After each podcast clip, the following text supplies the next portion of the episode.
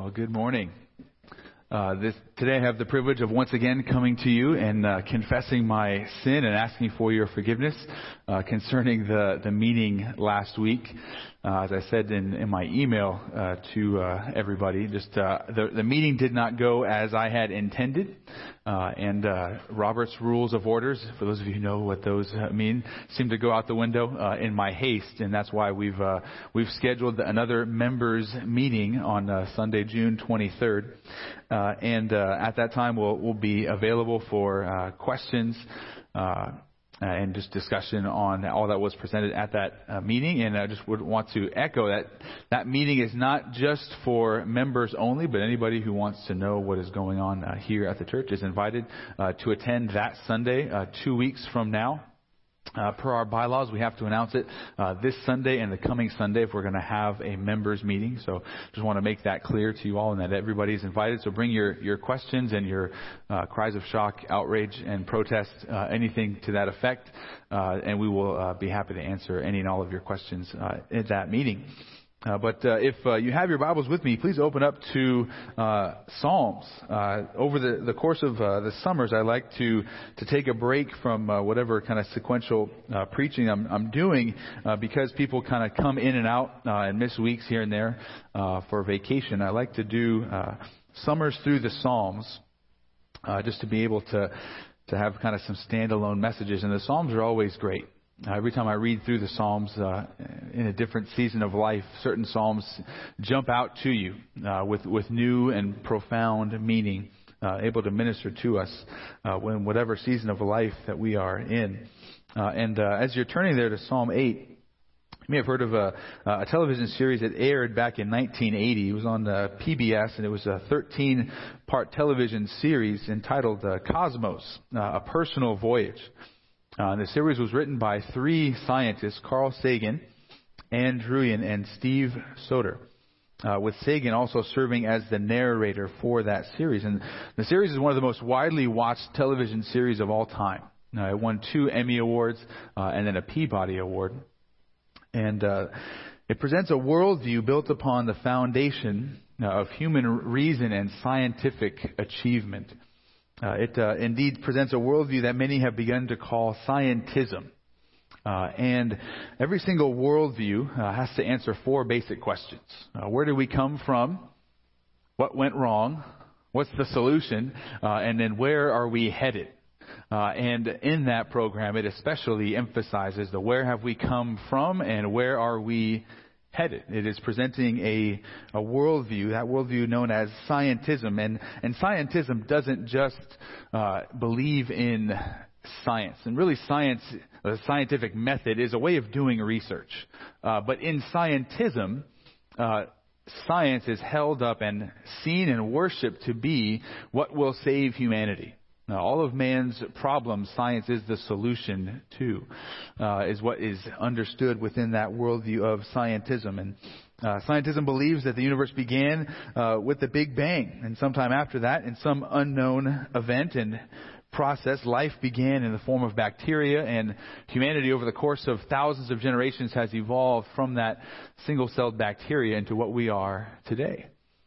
And in that worldview, you can say that human reason is its holy book, and that scientists are its priests, and that everyday people would go to scientists to understand what to believe and what to do.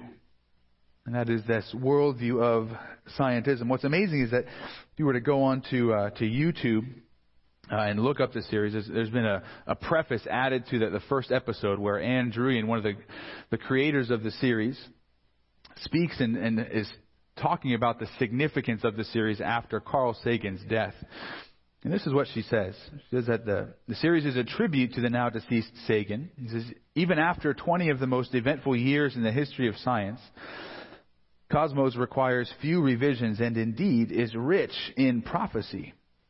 Cosmos is both a history of the scientific enterprise and an attempt to convey the soaring spiritual high of its central revelation our oneness with the universe. You notice the, the language that she uses is loaded with uh, religious significance. Those aren't just neutral terms. She's speaking of her worldview and the worldview presented in the cosmos show as, in essence, a religion. It, ha- it has a revelation, it has a spiritual high, it has prophecy. The original series, the first episode, begins with Carl Sagan walking out along uh, a cliff, and, and the camera zooms in on his position, and you hear his voice narrating, and this is what it, he says. He says, The cosmos is all that is, or was, or ever will be. Our contemplations of the cosmos stir us. There is a tingling in the spine and a catch in the voice, a faint sensation as of a distant memory of falling from a great height. We know we are approaching the grandest of mysteries. And yet, in a little bit of irony, he spends 13 episodes explaining that grandest of mysteries. Uh, and he explains it in a way that he understands. So it's this great big mystery, but he understands it completely because of what science has taught him. And this worldview of scientism, say, has been embraced by our culture with open arms and closed minds. They have embraced it to such a degree that this imaginary force of science is amazing and worthy of awe, reverence, and worship. So I would pose this question today. As we look at the heavens above, as we look at the stars, as we look at the galaxies, as we look at all that exists, what conclusion are we to come to? What are we supposed to think as we look at the vastness of the universe around us? And this morning, as we look at Psalm 8, we'll, we'll see that there is another possible conclusion as we contemplate the cosmos. As we look at all that exists, yes, we will feel small and insignificant. That is the intended response uh, from the one who created the cosmos. We are supposed to feel small, but as we feel smaller, we also see the greatness of God. Uh, and we see His greatness, not just in what He has created, but in His character as the Creator. There's one uh, pastor and commentator who wrote uh, a great commentary on the Psalms. He says this of Psalm 8. He says, This psalm is an unsurpassed example of what a hymn should be celebrating as it does the glory and grace of God, rehearsing who He is and what He has done, relating us and our world to Him, all with a masterly economy of words and in a spirit of mingled joy and awe. And I would invite with you, uh, invite you with me uh, to read Psalm 8, beginning with the, the title. It says, To the choir master, according to the Gittith, a psalm of David. O Lord, our Lord, how majestic is your name in all the earth. You have set your glory above the heavens.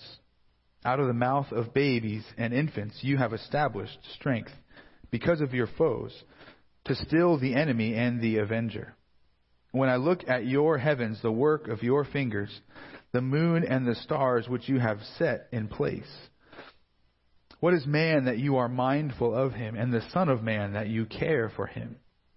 Yet you have made him a little lower than the heavenly beings, and crowned him with glory and honor.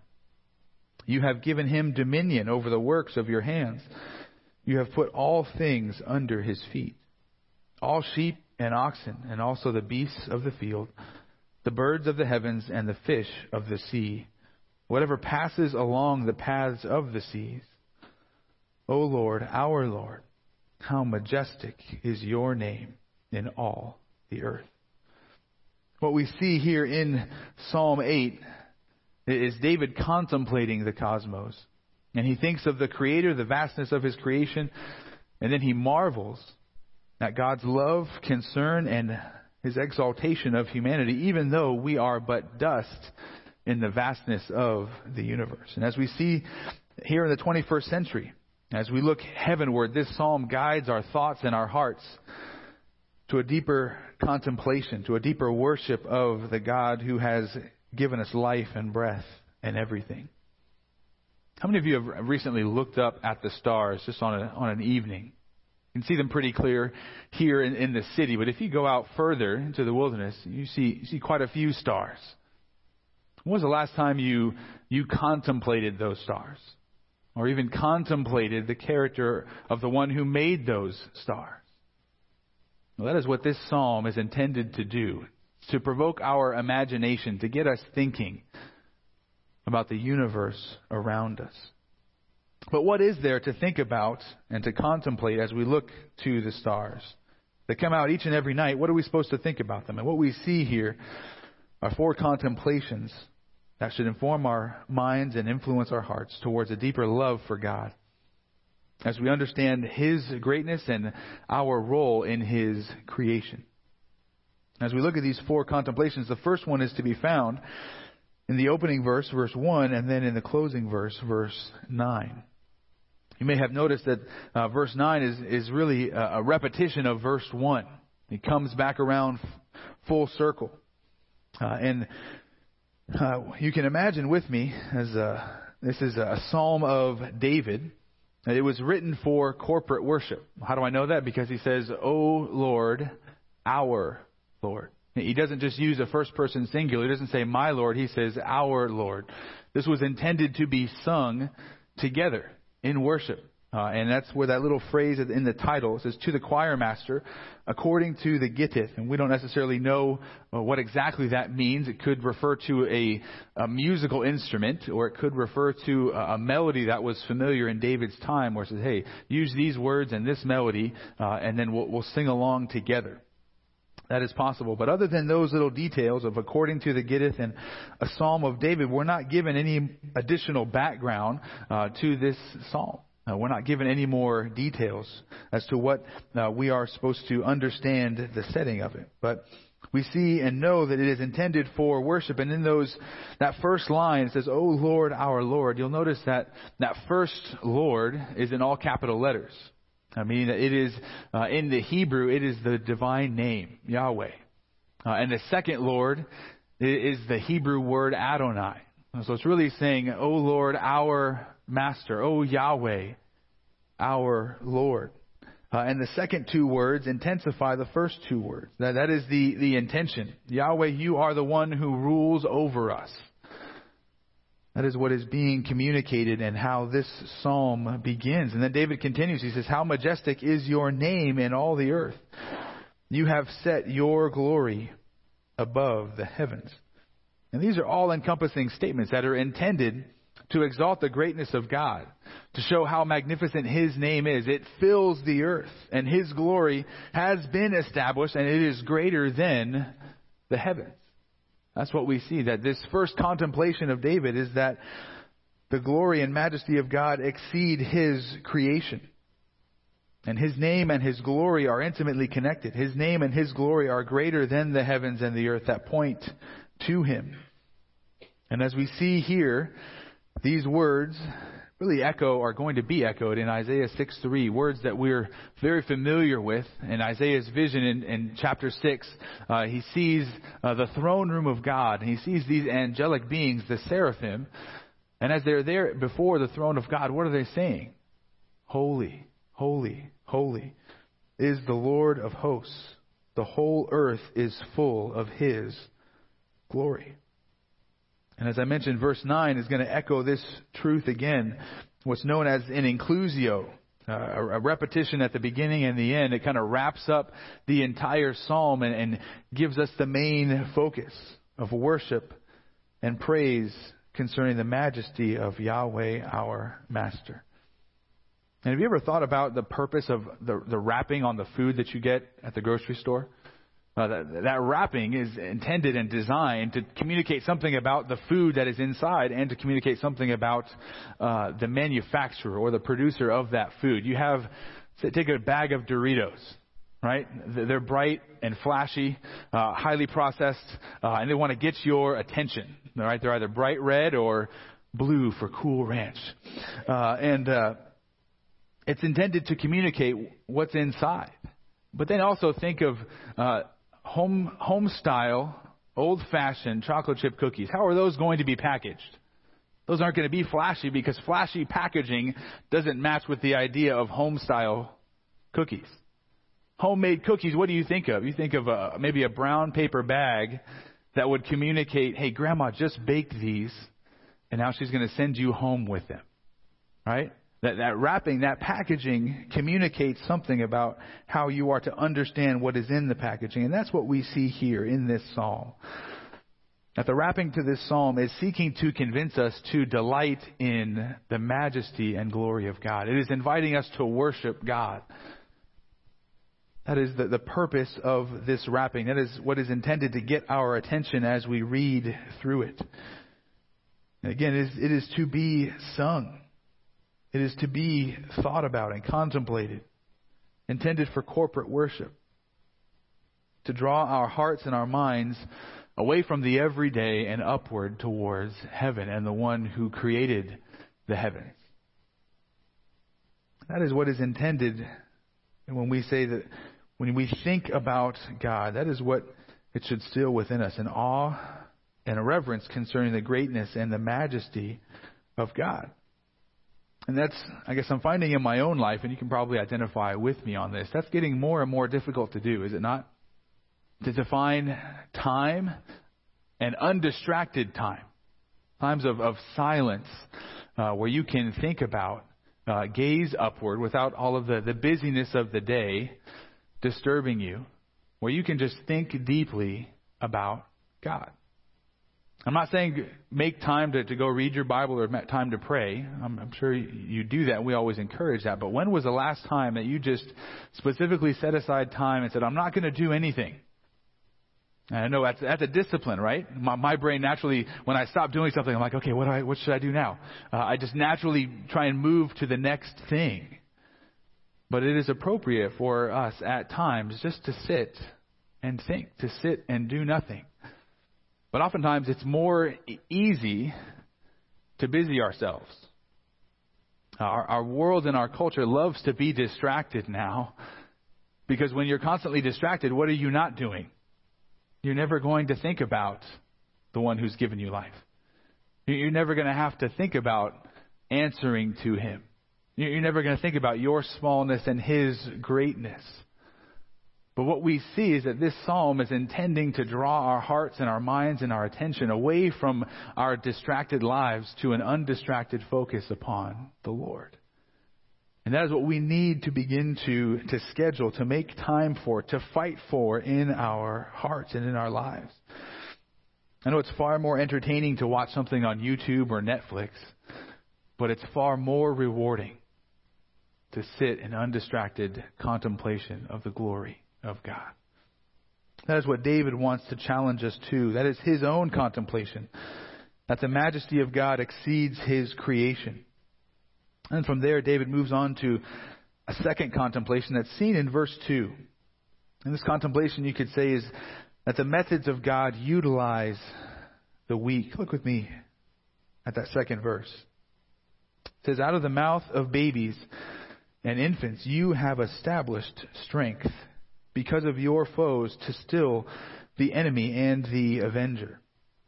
So David moves from, from contemplating the, the vastness of God's glory demonstrated in his creation to thinking about how does God demonstrate his glory? What, what is the method that God uses to bring glory to his name? And what this verse informs us is that the method God uses to make his name majestic in all the earth is to use the weak to establish his strength, to silence his opponents. God uses those who are infants and babies. And uh, the, the Hebrew wording here is a little bit difficult to understand. That idea of establishing his strength is more literally the idea of constructing fortifications. Like, huh? That God uses little infants and babies to construct fortifications? Doesn't that break child labor laws? Uh, you know, what is he doing? Well, the, the, there's a, a, Greek translation of the Old Testament known as the, the Septuagint. Uh, and the Septuagint translates that phrase a little bit differently. I think it gives us a little bit of insight. Now, the Septuagint translates uh, constructing fortifications or establishing his strength as you have prepared praise. That is the idea that God has prepared praise beforehand in the mouths of those who are weak and innocent. The same thought is echoed in 1 Corinthians 1 verses 27 to 29. It says, But God chose what is foolish in the world to shame the wise. God chose what is weak in the world to shame the strong. God chose what is low and despised in the world, even things that are not, to bring to nothing things that are, so that no human being might boast in the presence of God. That is the, the method of God to use the weak, because when God uses the weak, who gets the glory?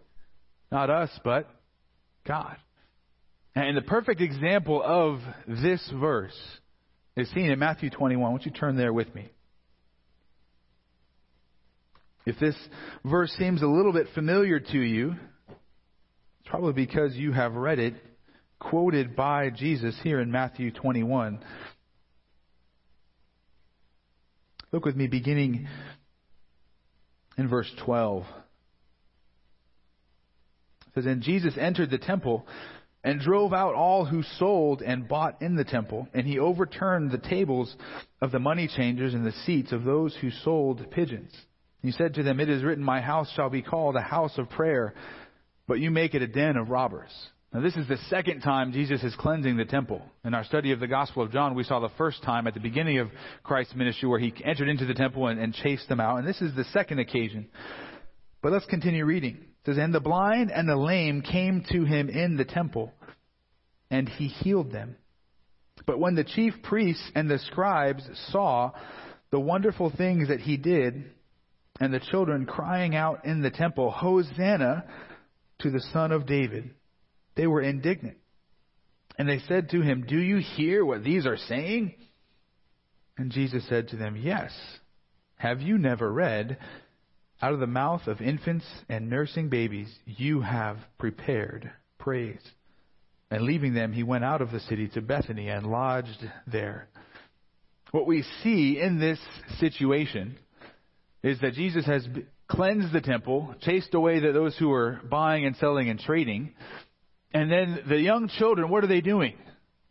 They're crying out to Jesus, worshiping him, calling him the Messiah. Hosanna means save now. And the Jewish leaders look at Jesus and says, "Hey, you got to you got to stop this. You got to keep them from saying that you're the Messiah." And Jesus says, "No, no. Haven't you read? Haven't you heard in the scriptures that God has prepared praise ahead of time? And He's done it through the mouths of nursing infants and children. And Jesus points to this passage, and it's a rebuke to the priests and to the scribes. It's a rebuke, first and foremost, because it says, hey, you should know this. Don't you know that this is the method of God, that He uses the weak to bring glory to his name. But secondly, it's an accusation against those who are opposing him because this verse shows that they are the enemies of God. They are the ones who are opposing him. They are the ones who are seeking to avenge themselves. Back in that Psalm 8, verse 2, it says, The foes, the enemies, the avengers. Those are the Jewish leaders who are opposing Christ. And Christ says, no, God is using them to bring glory to His name. God is using them to praise Jesus because the Jewish leaders were unwilling to praise Him. And so when we contemplate the methods that God uses to bring Himself glory, to make His name majestic on the earth, we see that God doesn't use the strong and the mighty and the powerful. What does He use? He uses the weak. He uses those who are humble.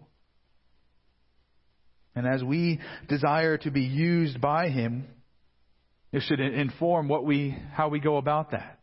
We don't seek to exalt ourselves, but we seek to humble ourselves. We seek to, to be as children, innocent, humble, exalting Christ. And as we embrace that position of a servant of Christ, it's amazing what happens. I don't mean that, hey, as you as you humble yourself, God will guarantee that He will exalt you to a prominent place of position, or He'll give you that, that raise, or He'll give you that promotion. That's not what the emphasis here. The emphasis here is how does God bring glory to His name? He does it through humble servants. And He uses humble servants to transform lives, marriages, families, and ultimately churches. And then the church will reach and impact society. But God uses those who are low.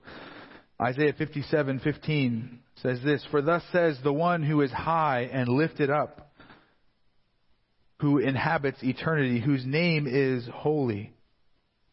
I dwell in the high and holy place, and also with him who is of a contrite and lowly spirit, to revive the spirit of the lowly and to revive the heart of the contrite. If we desire to be used of God, we have no need to exalt ourselves. He's not looking for exalted ones, He's looking for humble ones. That is what God is calling us to if we want to be used by Him, and that is His method to make His name majestic in all the earth. To use the weak, to use children, to sing His praise. That's the second contemplation of David, and that's something for all of us to contemplate. Now, the methods of God are to use and utilize the weak. And the third contemplation that we see here in this passage is in verses 3 and 4. And we can say that David's contemplation is the creation of God shrinks man's significance. Look with me at verses 3 and 4. Because when I look at your heavens, the work of your fingers, the moon and the stars, which you have set in place, what is man that you are mindful of him, and the Son of Man that you care for him? This is where we see David begin to look skyward. He's contemplated the, the, majesty of God and the methods of God, but now he, as he looks upwards at the heavens, realizing their enormity, and he would have had plenty of time to look heavenward each night when he was a, a young shepherd boy. Right? There's no city lights out in the wilderness, so he would see all of these stars in the sky. And what would have been visible to David at that point in time, there's about 2,500 stars that are visible to the human eye uh, on a given night. Uh, but what we know now is that there are, even though we can only see 2,500 stars, there are estimated to be one septillion stars in the universe, which is a trillion trillions or 1 with 24 zeros after it. It's quite a few. So, so David's just looking up and he's seeing 2,500 stars. But now we, we know that there are one septillion stars. Uh, so that should just magnify our understanding of how small we are. David looks at all of those stars and says, Wow, who am I? What is this? And David looks at the moon and the stars and reflects that each one of them was placed right where it was by God. It's exactly where God wanted it, is David's reflection. And he kind of echoes what is spoken of a little bit later in the Psalms, Psalm 19:1. It says, "The heavens declare the glory of God, and the sky above proclaims His handiwork." And in light of this, this massive expanse of space that David is looking up at, he realizes that man is but a, a mere speck of nothing. And, and, he, and he, he asks these two questions in verse 4. what is man that you are mindful of him, and the Son of Man that you care for him? God, how can you make all of this and then care about me and have care and concern for me? How can you be mindful of me as an individual when you've created this, this enormous universe with a septillion number of stars. As David looks at the vast number of stars in the sky, he just feels smaller and smaller as a human being. And that's, that's the normal human experience when we come and encounter majesty, is it not? When you, when you go to the Grand Canyon uh, and you see the largeness of it, uh, how, how do you just naturally feel? You feel smaller and smaller. But here's a question why do you not feel that way when you look at a picture of the Grand Canyon? Because you're like, well, I'm bigger than this picture. So, so that's not that that's not that big of a deal. But when you stand on the edge of the Grand Canyon, when you go to some of these national parks, remember my first time going to Yosemite, we hadn't quite made it to the park yet, and I'm I'm all excited and uh, keep pulling over on the on the route into this this Yosemite Valley. And my wife, who's been there before, she's like, "Look, just just wait. We're we're going to get there, and it's going to be more amazing than this." And I remember going to the park, and and one of the first things I saw was El Capitan, which was uh, this this 3,000 foot granite formation from the bottom of the valley upwards, 3,000 feet, and you can stand at the bottom. And I remember gazing at it and just feeling like an ant. That is what we, what we feel when we understand the greatness and the majesty of God's creation. But that, all that is just intended just to point us where? To the one who has created those things. Viewing the majestic always puts man in his proper place and causes us to feel a little less significant. And as David asks these questions in verse 4, he says, What is man? What he's really saying is not what is man, but what a God. Look at what God has created. Look at what he has made. But then also look at God's character as the one who can make something so big still cares for someone so small and who feels so insignificant. That is what David contemplates and reflects on in these verses. What is man that you are mindful of him? What is man that you are intentional towards him? And the Son of Man that you care for him. And how reassuring is that? That even the God who made everything still cares for us, who in the grand scheme of things are but made of dust. We will transition from this life to the next. But God knows and cares for each and every one of us. And these things that, that David is contemplating in creation, they all point to the, to the existence of God. And these things that are in creation and visible to every single person who's ever lived, they are known as general revelation. And, and general revelation, uh, the vastness of the heavens, the regularity of uh, the earth's rotation around the sun, the beauty and majesty of mountains and rivers and lakes and plains, they all serve to declare the existence of a creator. And they remove our excuse. That's what Romans 1 says. That no one will be able to, to stand before God and say, I didn't know that you existed, because he's just going to point to the earth. And you're like, really? You didn't know I existed when all of this came into being? All of this functions so well? Not by random chance, but by organized systems and structures? nobody is going to be without excuse because general revelation gives us just enough information to condemn us. That's what general revelation does. takes away whatever excuse we have. And that's where we need to understand our desperate need for what's called special revelation. Our desperate need for the Word of God. Why? Because the Word of God doesn't just say, hey, you're condemned. the Word of God gives us hope. The Word of God leads us to know our place in the great expanse of the universe. Because without special revelation, we just come to the conclusion we are small and insignificant, and what's the point of life? That's where we need the Bible. We need the Word of God because it shows us who we are in God's creation. And that's the fourth and final of David's contemplations in this psalm. It's seen in verses 5 through 8. We could say that this contemplation is that the Word of God shows man's position. Look with me at those verses. It says, Yet you have made him a little lower than the heavenly beings, and crowned him with glory and honor. You have given him dominion over the works of your hands.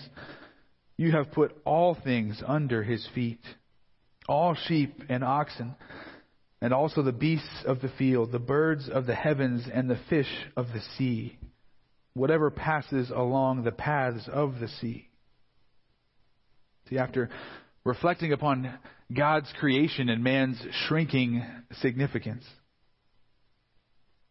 David begins to, to turn his mind to the scriptures to remember that while man feels small and insignificant, God has given us a significant position in his creation. Verse 5 shows that honor was given to humanity when we were created by God. We were slightly less than the heavenly beings. The idea of the, the angels, although uh, the Hebrew word there uh, is literally the word for God. Saying, hey, you've made us a little bit lower than than God, a little bit lower than, again, the Septuagint translates it as the, the angels. You've made man a little bit lower than angels, but higher than the rest of creation. We've been crowned with glory and honor, and we are the pinnacle of God's creation. And we see this, what, what David is, is echoing as he, he says this truth at, in verse 5 and then the beginning of verse 6. Then he points to all of the specifics in verses 7 and 8. What has God given us dominion over? Well, all of the the creatures on land, all of the creatures in the air, and all the creatures in the sea. And what he's doing, he's reflecting back to Genesis 1, verses 26 through 28. God's first words to man. Says, Let us make man in our image, after our likeness.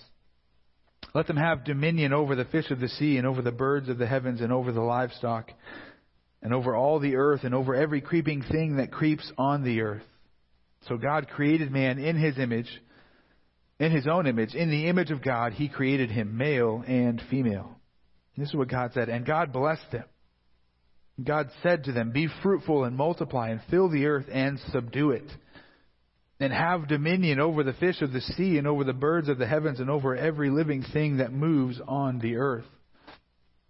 What we see in Scripture is that we have been given a prominent place. We have been placed in God's creation to represent Him. We are created in His image to rule and reign over His creation.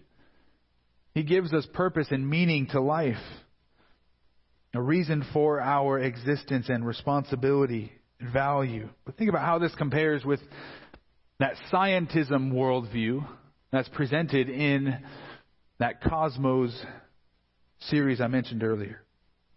According to that worldview, humanity is small and insignificant, we are an accident in the cosmos. We are evolved bacteria without purpose or meaning in life. There's a play by a man named Samuel Beckett. It's called Breath. It's a very unique play.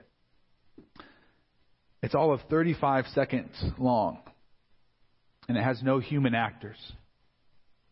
And the play begins with a pile of garbage sitting on the stage. And the garbage is lit by a dim light that, that gradually gets a little bit brighter and then it grows dimmer. And no words are spoken in the play. There's only the sound of a recorded cry at the beginning, followed by an inhaled breath, an exhaled breath, and then another cry. And the message of that 35 second play is very clear, very simple. That what is humanity? We're trash. We're garbage. With no meaning for our existence. But the scriptures say so much more. Man is not trash, man is royal. That is what the scriptures say about humanity. We're not a cosmic accident floating through our solar system. We have been given a purpose. We are created in the image of God, so every single human being has value. That is David's contemplation. That is his meditation. He thinks back to the first words to Adam in Genesis.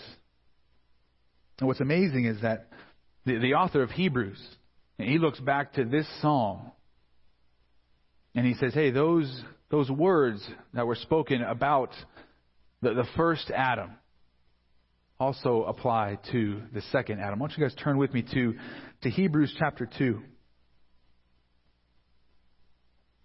See what the author of Hebrews has to say about this psalm.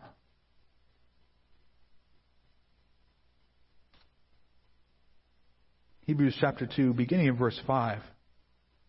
Speaking of the, the greatness of Christ, and the, the author of Hebrews is, is marching along, and he's just said that Christ is greater than the angels. And he says this in Hebrews 2, verse 5. It says, For it was not to angels that God subjected the world to come of which we are speaking. It has been testified somewhere. What is man that you are mindful of him, or the Son of Man that you care for him? You made him for a little while lower than the angels. You have crowned him with glory and honor, putting everything in subjection under his feet. Now, in putting everything in subjection to him, he left nothing outside his control. At present, we do not yet see everything in subjection to him, but we see him who, for a little while, was made lower than the angels, namely Jesus crowned with glory and honor because of the suffering of death, so that by the grace of God he might taste death for everyone. Is what we see as we, as we think about this connection between Psalm 8 and Hebrews 2. We realize that, that man has not yet filled this commission by God. Are we ruling and reigning as God has ordained for us to do so? No. But the author of Hebrews says, hey, the first Adam failed at that, but guess who has succeeded at that? Christ. The second Adam. The one who for a little while was made lower than the angels, who lived a perfect life, who died a sacrificial death, who raised from the grave on the third day. He is ruling and reigning. All things have been subjected under his feet. Jesus, who is now crowned with glory and honor and who sits at the right hand of God the Father. He has fulfilled this passage in Psalms theologically, and we can rest assured that he will one day fulfill it historically. And when he fulfills this psalm, when Jesus rules and reigns on the earth, guess who will be with him? All those who have trusted in his name. Revelation 5 verse 10 says, And you have made them a kingdom and priests to our God. That's speaking of us. And they shall reign on the earth. All who have looked to Jesus in faith, understanding our own sinfulness, understanding our rebellion against this Creator who has given us everything. Understanding our small insignificance, and yet our insignificance has developed into a significant rebellion. That we have rebelled against the one who has given us life, and that act of rebellion is worthy of judgment. So we are called now to turn in Christ, to look to Him in faith, trusting not in ourselves, but in His life, death, and resurrection. And if we believe, if we trust in Christ, we get to rule and reign as it is promised that we would do so with Christ in the millennial kingdom and for eternity. So we are called to find hope in these words, knowing that although we feel we feel small in the grand scheme of the universe, God has a plan and a place for humanity. He is mindful and caring towards each of us, and He has given us dominion under the lordship of Christ, and we are called to look forward to the day when we will rule and reign with Christ on the earth. Amen? That gives us hope. That's quite a set of contemplations, isn't it? Thinking about the, the majesty of God, the methods that God uses to, to glorify His name. Seeing our own significance shrink as, as the, the greatness and the glory of God is seen and beheld by us. And then ultimately, that we have a position in this vast universe. We have meaning. We have hope. And I would say, if we have meaning and we have hope, we have something that the world around us doesn't have. We have something that the world around us desperately needs. We have a message to carry forth. We are called to be ambassadors for Christ. As though God were making an appeal through us, we beg you on behalf of Christ, be reconciled to God. This is what we have to understand. That the world around us, there are many who are hurting and despairing because they view life, maybe not, they wouldn't articulate it in the same way as that play I described. But their worldview ultimately says that. That their worldview proclaims that life has no meaning. That they are cosmic evolved bacteria floating through the universe. And we must carry the gospel forth to them. We must be mindful of them, even as the Lord is mindful towards us. And we must keep in mind that as believers, even though we may feel small and insignificant, and it's good to feel that way, we use truth. We use Genesis 1. We use Psalm 8 to see and understand that God has a role and a position for us in this life. But the overall message of this psalm is again seen and understood in verses 1 and what is repeated in verse 9 Yahweh our Lord, how majestic is your name in all the earth. The main point of this psalm is to see the greatness and the glory of God. So I pray that would go with you today.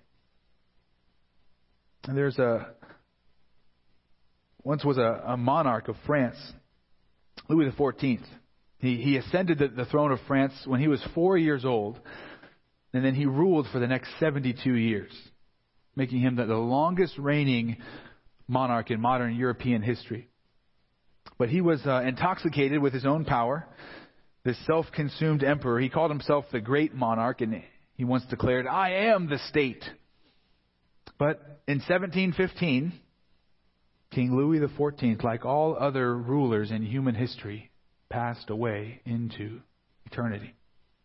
And his funeral, just as he had prescribed, was nothing short of spectacular, as the great cathedral was packed with mourners to pay final tribute to their king in his solid gold coffin.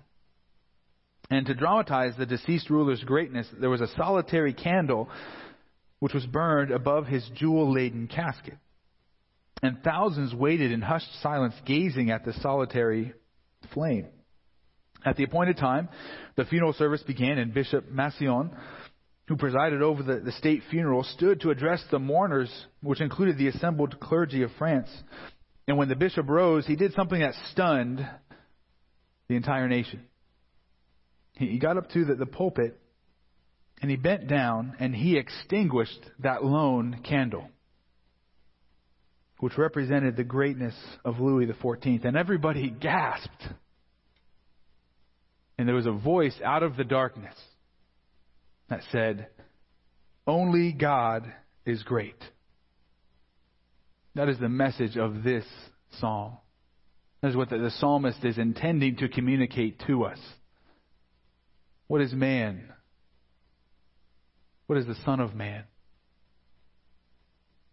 Before a holy and righteous and infinite and omnipotent God. But may we understand that. And may it turn our hearts and minds to praise our Creator.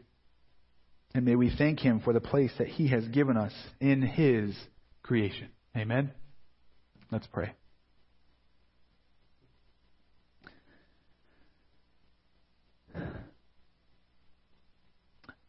Yahweh our Lord, how majestic is your name in all the earth. Your glory is greater than the heavens. Your glory exceeds everything that you have made. And Lord, as we see the splendor and the majesty of your creation, we cannot but help to feel small. We cannot help but realize what we are before you. And Lord, that is a, a scary and a sobering thought to see and understand. But Lord, you have also given us hope. That is not the only message that you have given to man. But Lord, you have given to us in your word how we can be reconciled to you, how we can fulfill the purpose that you have given to us when you created us in your own image. And Lord, for that purpose, we praise you and thank you. Because how how sad, how depressing it would be to only be evolved bacteria floating through space. Lord, we thank you for creating us in your image for calling us to serve a purpose, for giving us dominion and honor and glory. But Lord, we also acknowledge that we have not carried out that responsibility as we should. But your Son has.